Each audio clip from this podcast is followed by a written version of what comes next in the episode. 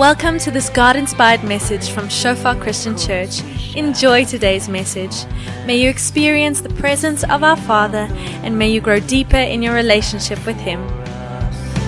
Oh Jesus, your love overflows. So I just also wanted to ask, ask it this morning as well. Who was on holiday in the holidays? Seeing some hands. Some other people, we, we kept the world turning, huh? Someone has to do that as well. But just also to check, you know, many times January, it feels like somewhere December, we were running on a treadmill and we got off from this treadmill. And as we were taking a break, you know, stretching a little bit, just ga- gathering our breath, someone came and just sped it up a little bit more and also changed the incline a little bit more. And then as you get onto it again, it's one of those, whoop, here we go. And it kind of feels like you're falling forward and you have to run, otherwise, you're going to fall flat in your face. So just to check, who feels a little bit like that? Okay. Who has started to run and you are upright already? You already found the balance. Jy gaat ons. Okay. Paar eager beavers as they call it, eh? Goal setters. And who's still like kind of running and trying to not fall? Okay. And then anyone on pension, because there's al- al- also some of those. There's they they more the, the morning service type of people. You could see the morning service. Some of them were just like running on treadmills. They didn't know. But okay, that's not why we're here. But now we know who's who. Let's dive into the text this morning. We are continuing with our pastoral epistles, the pastoral letters. Maria started this off two weeks ago. And we're working through 1 and 2 Timothy and Titus. And like Maria said so beautifully, the purpose of these letters, because many times you kind of get tripped up with this pastoral letter phrase. Kind of thinking, okay, these might be the three letters that pastors read at home. It's not something that we do as a congregation, but it's for us as a church to go through, to work through, to grow through, so that we can know what the church should be and what we should do and how that should look like. Amen. Like it said so beautifully in verse 5 that Maria did last week, that the aim of our charge, the goal of writing these letters, the purpose of the church, if you can call it that, the reason why we are writing these things is love. That issues from a pure heart, a good conscience, and a sincere faith. Isn't that beautiful? And we also know that that isn't some nice feeling, love. The world might describe it as some kind of nice feeling that you have towards someone, but Scripture says that's action. There's action attached to loving well. Like the book of 1 John says, let us not only love in word, but in deed and in truth. Love does. Love does certain things. Amen. And we are called to love the people around us. And also in chapter 3, verse 14, Paul writes to Timothy and he says, um, I hope to come to you soon, but if I delay, I'm writing these things to you so that you know how someone ought to behave in the household of God, which is a pillar and buttress of the truth. Beautiful statement.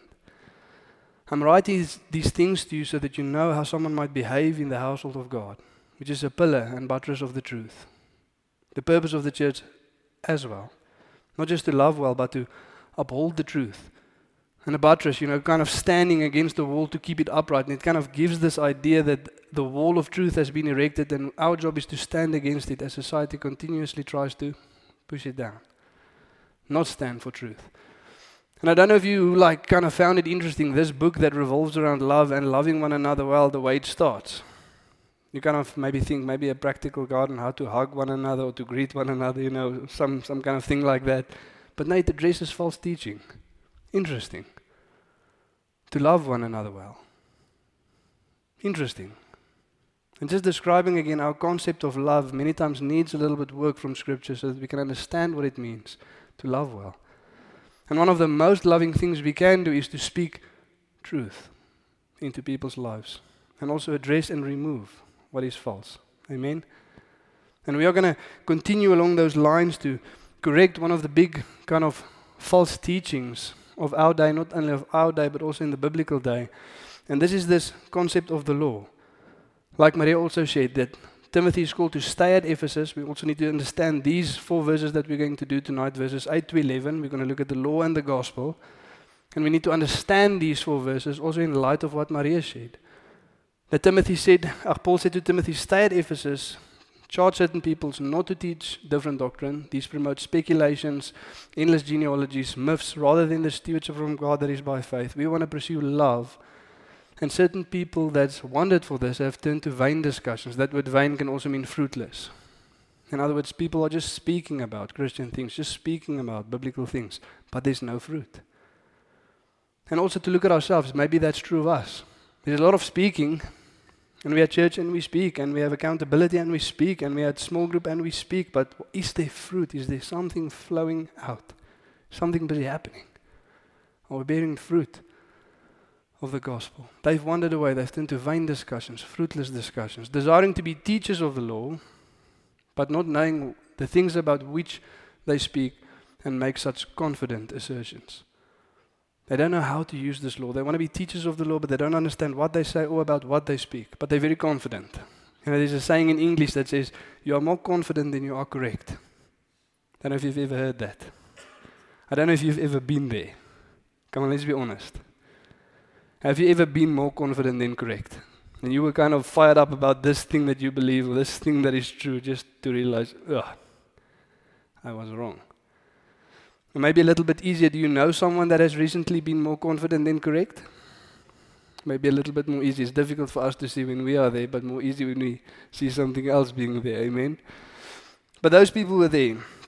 And in light of that, Paul addresses now the use of the law in light of the gospel. And before we dive in, I want to ask us the question what purpose does the law serve in the age of the gospel? What is the purpose of the law? How do we Christians, after Jesus came and have faith in Christ and are saved through the gospel, what purpose does the law have? And, and you can kind of think now, yes, maybe you've thought about this a couple of times. Or you've been confronted with people saying a certain thing, or you've read a certain thing, and we're not sure what to do with this. And in this context, when we're speaking about law, like we'll see when we go through this as well, it speaks about ethical laws, Ten Commandments. Not food laws, not ceremonial laws. That's also there, but that's for the Jew, for the people set aside as a Jewish nation to distinguish them from the rest of the people. But this is ethical law, speaking about the standard that God has set for everybody, everywhere. What place does that hold? How are we to relate to that as Christians? Would, uh, do we use it? Don't we use it? Do we study it? Don't we study it? How does it work? What purpose does it serve? it's very important that we answer this question because it will influence the way we live and also the gospel we proclaim. Amen. So, with that question in mind, let's work through these four verses tonight. Let's read together. From verse 8 Now we know that the law is good if one uses it lawfully.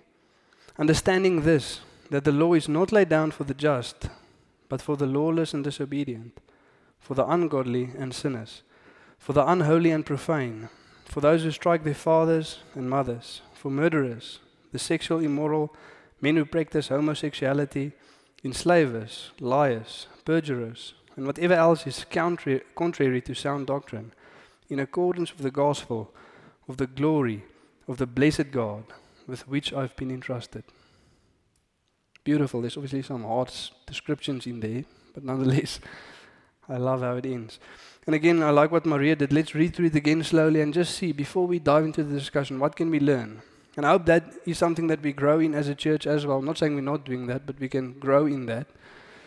Is through these sermons, as we work verse for verse through these books, to learn to see what the text says and to interpret it in that way. So that we do not force our interpretation on the text, say that the Bible means what we want it to mean, but allow the Bible to say what it actually means. Amen? So let's read through it again slowly, see what we can learn. Now we know that the law is good if one uses it lawfully. Understanding this, that the law is not laid down for the just, but for the lawless and disobedient, for the ungodly and sinners, for the unholy and profane, for those who strike their fathers and mothers for murderers, The sexual immoral. Sexual immorality means sex before marriage to sex with prostitutes. That whole list, everything in between and there, that it's in that list, just to explain, because we sometimes don't know what it means. These days it almost means nothing. Also, men who practice homosexuality, enslavers, liars. You know, that one kind of catches you off guard. It lists some serious sin and then, and okay, but yok. and also you lie. It's like, okay, also in there. Perjurers. This means someone that bears false witness. So this can be from as small a setting to gossiping about someone and not telling the truth about what actually happened. No, kind of sit sterkies by what do you call that in English? Adding tails, eh? Doesn't sound adding tails doesn't sound right. Exaggeration, telling tales. Also some tales in there. But adding stories to literally in a court of law, bearing false witness. The whole scope of it is, is in there and whatever else is contrary to sound doctrine, in accordance with the gospel of the glory of the blessed God with which I've been entrusted. And again, like I said, important to understand because this will not only influence the way we live, but what we proclaim. Paul says there, this is the gospel with which he's been entrusted, but then he entrusted it to whom? To Timothy. And in 2 Timothy chapter 2, verse 2, he entrusts it to Timothy to entrust it to others who will entrust it to others. And so it goes on. And 2,000 years later, here we are entrusted with the same gospel to preach that gospel.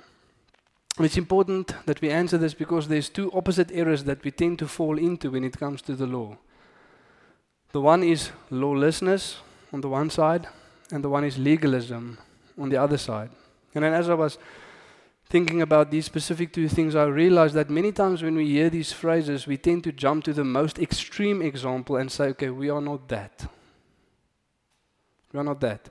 Like, for example, when it comes to legalism, these people went so far. In chapter 4, you will read that they forbade marriage and certain foods. So, foods, that's food law, but they somehow go beyond the law and say now there's so many extra things that we also should and should not do. Like the Pharisees in Jesus' day, there's these rules that we shouldn't break, but let's make rules to ensure that we don't break the first rules. It's like beyond the law, very legalistic. And then lawlessness in the extreme side is that we can do whatever we want to do, whenever we want to do it, to whomever we want to do it, because Jesus came and therefore we have forgiven through grace, and we will, everybody will just go to heaven now. That's the most extreme side. But with all of these false doctrines and different doctrines, you kind of get this. Uh, I was thinking about, you know, ordering at a specific restaurants and you order like a, a curry style dish. Then they ask you if you don't choose the lemon and herb or the barbecue, then they say mild, medium, or hot. And with these type of teachings, you get mild, medium, and hot as well. If I can kind of put it in that way. So don't just think about the hot side, the most extreme side there's also a, a mild side to this. Like, for example, when it comes to lawlessness, many times we tend to think, oh, you know, we are doing good and we're doing mostly what God says. But let's take one modern day example that's touchy subject, but let's use it nonetheless. But we can live together and have sex before marriage. Let's let that one slide. I mean, God will forgive, there's grace. And we must anyway going to get married. That's lawlessness.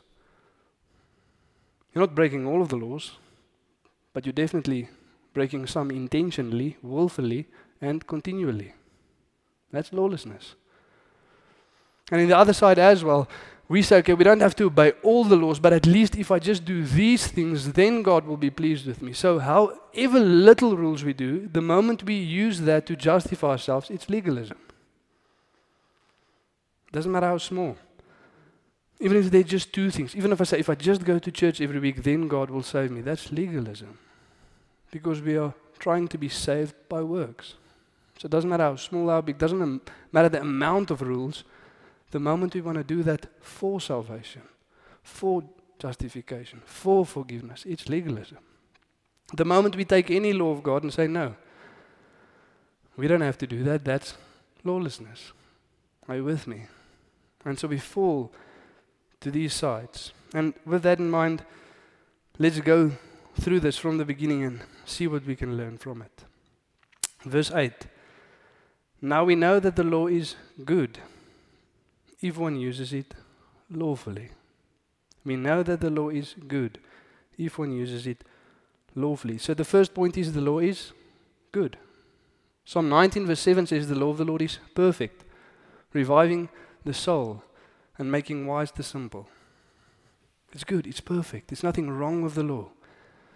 And it's important that we understand that because many times if we fail to see this, we fall into lawlessness. People say, hey, you know, God had this Abraham, ach, this um, Adam and, and Eve plan in the garden. That didn't go so well. So you tried again with that Noah guy. That didn't work so well. Then there was the patriarchs. That didn't work well. Then there was the law of Moses. And for a while that kind of seemed to work, but also kind of didn't. So then Jesus came. And that's been working for 2,000 years. So let's see. That's kind of the new one. But the other ones were broken. It didn't work. It didn't produce what it was supposed to produce. That's why the new plan's there. No, that's not true. The law is good. Didn't fail. It wasn't broken. It's not as if it didn't achieve what it was supposed to achieve. It's not that it isn't there for what it's supposed to be there. It, it works. It's good. It's perfect. It's perfect. So we don't fall into lawlessness. We don't just throw it away. It's good. But if, that's a conditional statement. Whenever we read the word if in Scripture, it means that there's a condition attached to this. If one uses it lawfully. So the second point is what? That what is good can be used in the wrong way. We can use what is lawful unlawfully. We can take what is good and use it in a bad way. But we know that. And that is the legalistic side. It's very important that we grasp this because churches throughout the ages tend to do this with kind of certain doctrines, difficult passages, certain practices. And because of some misuse of this, they tend to discard it or to apply it to the extreme. Let's take one example. For example, the gifts of the Spirit. Poured out on God's people to edify God's people, to build up the body of Christ so that we can serve and minister to one another. And on the one hand, you have charismatic chaos. People saying, hey, God gave gifts to people, we can just use it and do with it whatever we want. And anything flies as long as we are convinced that is the Holy Spirit moving, is the Holy Spirit working. Charismatic chaos. And then people react to that and say, hey, no, we don't want to enter into that chaos. We're rather going to just limit it altogether. No use. So the correct answer is not abuse, neither is it no use, it's the correct use. To see this and to apply this correctly. And that's why 1 Corinthians 14 was written to illustrate to us in a church setting how the gift should work, how the gift should function, how certain things should operate. Amen? And the same is true with the law. We can say no use, that's lawlessness, but we cannot ex- apply to the extreme and in the wrong way. That's legalism. And in this context, we will see that these people, these people that desired to be teachers of the law, they wanted to apply the law to the wrong group of people. We're going to see that now. They want to apply the law to the wrong group of people. And therefore, they assume that the purpose of the law is something that it is not. They assume that the law produces something that it doesn't. The wrong purpose for the wrong people. Let's read together verse 9 and 10. And again, I'm trying to make this as simple as possible, that we can understand this as practically as possible. And I hope I'm doing that. Verse 9 and 10. Understand this, that the law is not laid down for the just, but for the lawless and disobedient, for the ungodly and sinners, for the unholy and profane, for those who strike their father and mother, for murderers, sexually immoral, men who practice homosexuality, enslavers, liars, perjurers, and whatever else is contrary to sound doctrine Understand this the law is not laid down for the just. It's not for the just, it's not for the righteous, but for the lawless and disobedient, for the ungodly and sinners. So we see there that the law is not for those who have faith in Jesus. The law is not for those who have been forgiven. The law is not for those who are living by faith. The law is not for the just.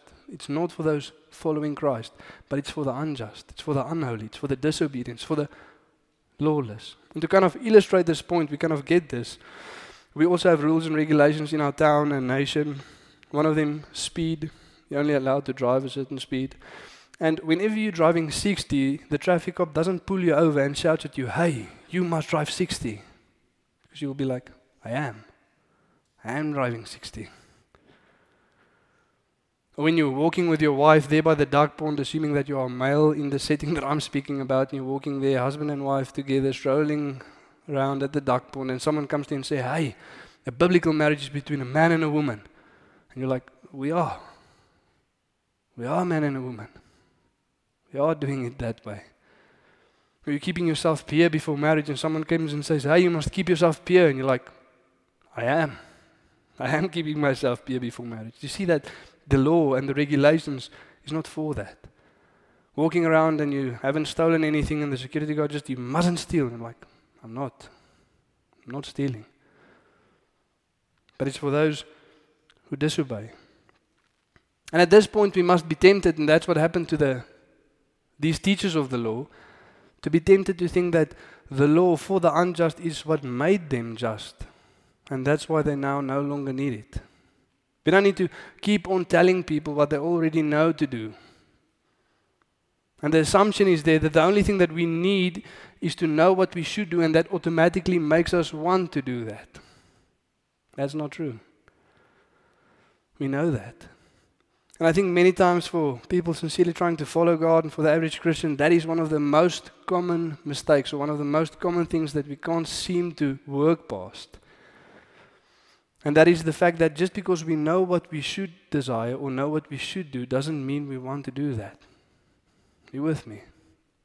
I mean, that it would be nice.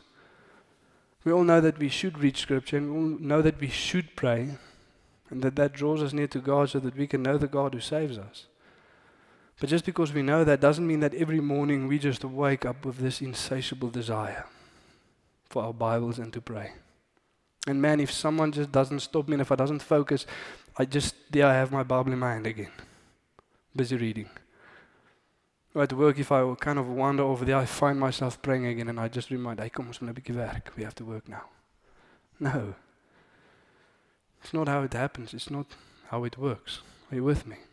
Just because we know the right thing to do doesn't mean that we actually want to do that now. And many times we also see this in the way that we kind of proclaim the gospel. Not only in the way that we live, and we kind of fail to jump past the fact that why didn't I do what I was supposed to do initially? Why didn't I do that by default? If you are speeding and driving past and someone says, hey, you're supposed to drive 60, and you're okay, I'm driving 60, but you never ask the question, okay, but why did I speed like that? It wasn't supposed to be that way. Initially, I wasn't supposed to, but I did speed. Why? We are failing to see what the law is trying to show us. And many times we evangelize in the same way. It would kind of look like this you see someone at work or wherever, and they're busy coughing, and they look a little bit ill. And you go to them and you say, Hey, you're coughing. You look a little bit ill. And they say, Yo, thanks, man. What should I do? And you're like, Stop coughing. Look a little bit better. It's like, oh, uh, oh, oh, well, okay. Or you see someone that's nose is running, and you're like, hey, your nose running. It's like, sure, thank you for telling me. What do you think I should do? He says, don't let it. Don't let it do that. No, nobody would answer the person like that. We would say, what? I think you need to go to the doctor. I think you need to go to the doctor. I see a symptom here. I see a fruit here. Something else is wrong. And you knowing what is wrong is not going to bring about healing. You need to go to the doctor to get the right stuff so that healing can take place. Amen. And the same thing happens to us. We see and we are confronted with it and we just jump to either dead works or justification. Shucks, I see this thing in my life and the law convicts me of this thing that I'm not busy doing. So either I justify myself as to why I don't need to do that. Ach, that was old school. That's Old Testament stuff. We don't do that anymore. That's justification, that's lawlessness. We just immediately start doing it, but we don't actually want to do it. Doing the right thing for the wrong reasons. And we're going to look at that now, and we're going to get to that main reason for the law just now, but just to also give us kind of a side note on why the law is there. One of the purposes of the law is also to restrain evil. It's to restrain the evil in the human heart. It's kind of to hold it back to some extent. It's not going to change the human heart, it's not going to sanctify, it's not going to save, but it to some measure exercise restraint, keeping us from doing all the bad things, that we would have done if the law wasn't there. And to give us an example, obviously the law says that we shouldn't steal, we know that. So some people still steal. But I promise you this if it wasn't the law that you cannot steal, more people would have stolen. Are you with me? There's a law that says we cannot murder. People still murder. But I can promise you this if there was no law, no judgment, no punishment for murdering, more people would be murdered. Are you with me? I kind of remember this story way back when about apologists going to university, that's people defending the Christian faith. And as they were speaking about ethics and how the Bible teaches us to live, one student came forward very convinced, you know, one of those more, more, uh, what was it?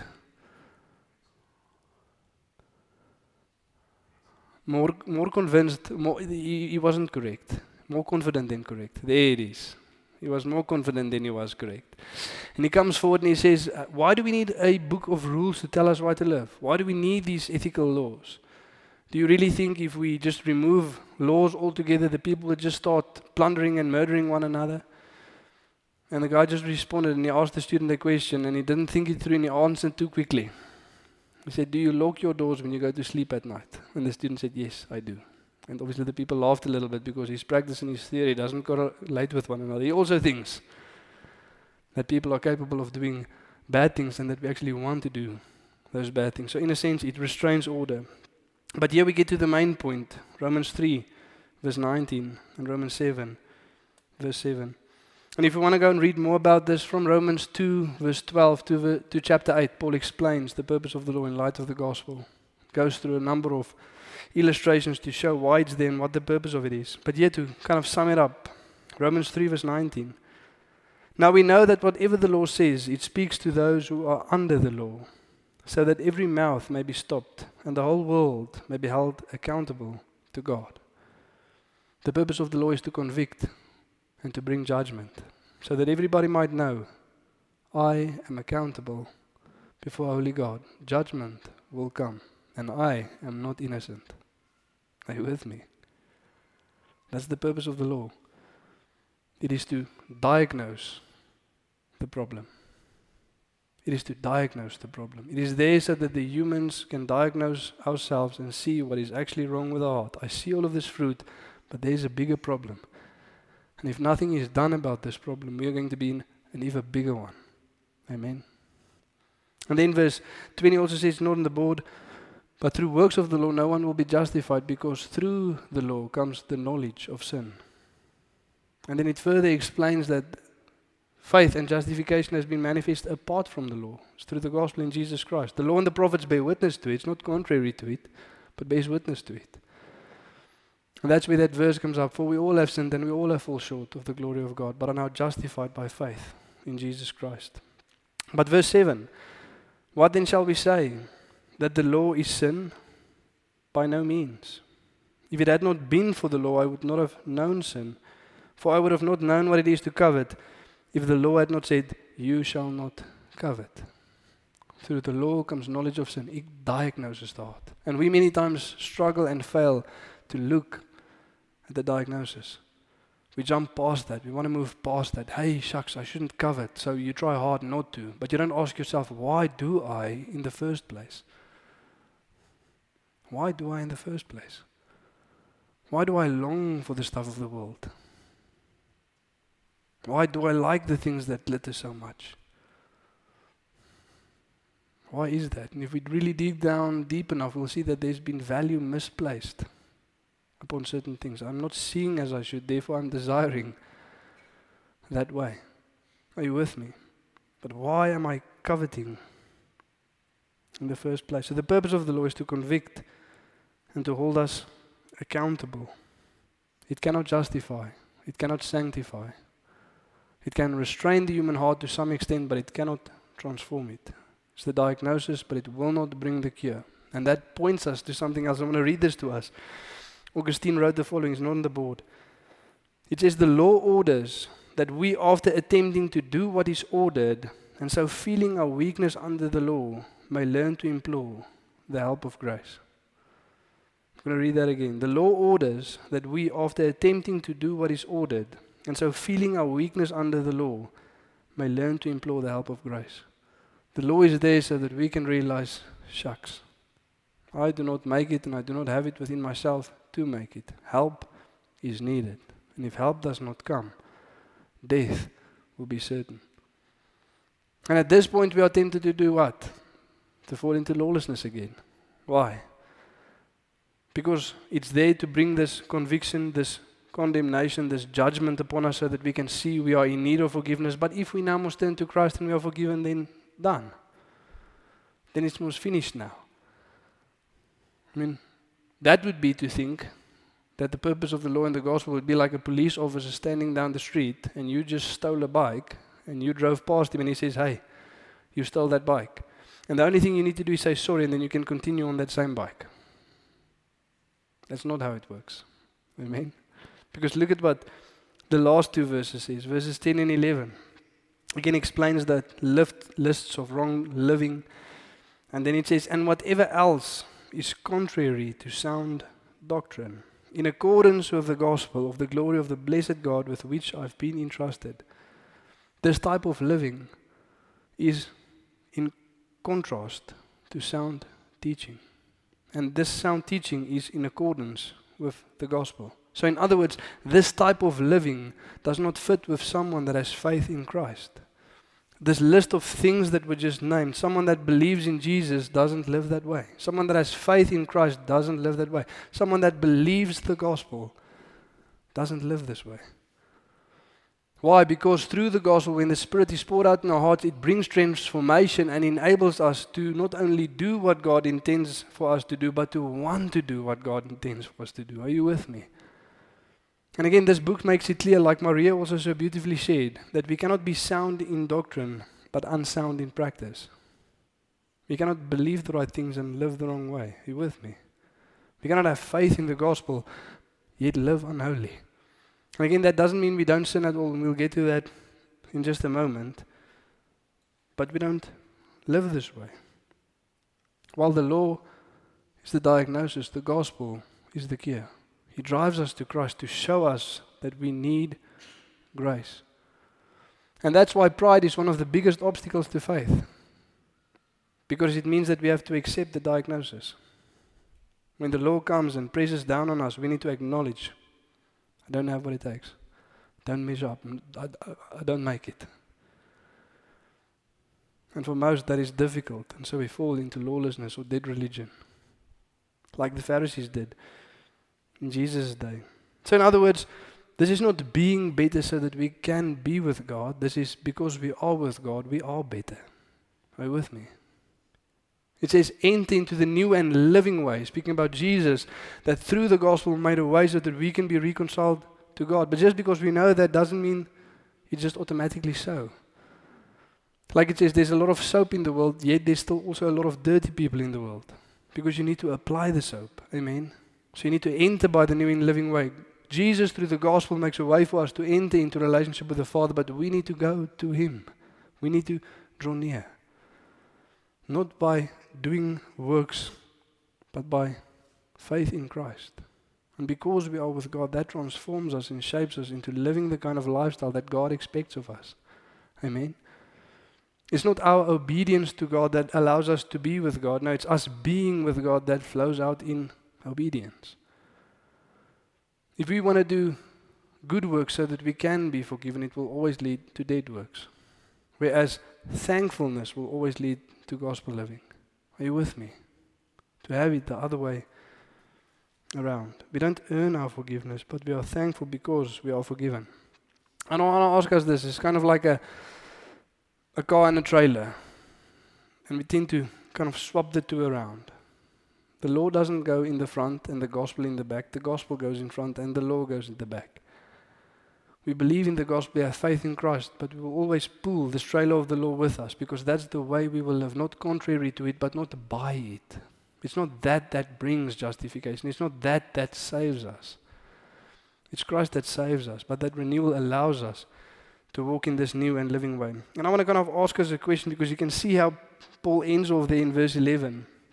He says, The glory of the blessed God with which I've been entrusted.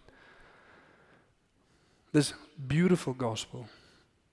This transforming life that happens and just flows through joy. That's why I asked us the question why are we here tonight? And how do we feel about being here? And the question is how do you experience the Christian life? We have a quote on some of the lampposts in town that says, Jesus came to give life. Does it feel like you are truly living? Jesus came to give life. Does it feel like you are truly living? Or is the Christian life kind of this thing that's always there that you know you should do, but you rarely want to? Or is there joy in serving God? A thankfulness that's overflowing? Where are we? But just because we started the right way doesn't mean necessarily that we continue in the right way. Paul writes to the Galatians in Galatians 3, verse 1, he says, O foolish Galatians, who have, who have bewitched you, you who have begun by the Spirit, you now want to be perfected by works of the law. You began well, but you diverted to the law again. Let me only ask you this Did you receive the Spirit by works of the law by hearing through faith? And then again he asks them, The one who supplies the Spirit to you and works mightily among you, does he do that by works of the law or by hearing through faith? Where are we? Are we living according to the law or according to the gospel? Is there joy? Is there thankfulness flowing from our lives? Or is it this hard thing that we continuously just need to do? Where are we tonight? I want to end off us with this beautiful passage that il- illustrates this so beautifully. It's Ezekiel 36, verse 26 and 27, explaining the new covenant. And it says, And I will give you a new heart, and a new spirit I will put within you. And I will remove the heart of stone from your flesh and give you a heart of flesh, a heart that feels, a heart that loves, a heart of compassion. And I will put my spirit within you and cause you to walk in my statutes and be careful to obey my rules. That's gospel transformation. That is not living by the thing that diagnoses us, but that's going to the doctor and receiving the cure so that we can be transformed and actually follow God. And it's simple, but it's difficult because of pride. We need to acknowledge that we need the cure. It's as simple but as difficult to acknowledge, Lord, that I, I face the diagnosis head on. I see what the law is showing in my life. Now I'm turning to Christ so that salvation can come.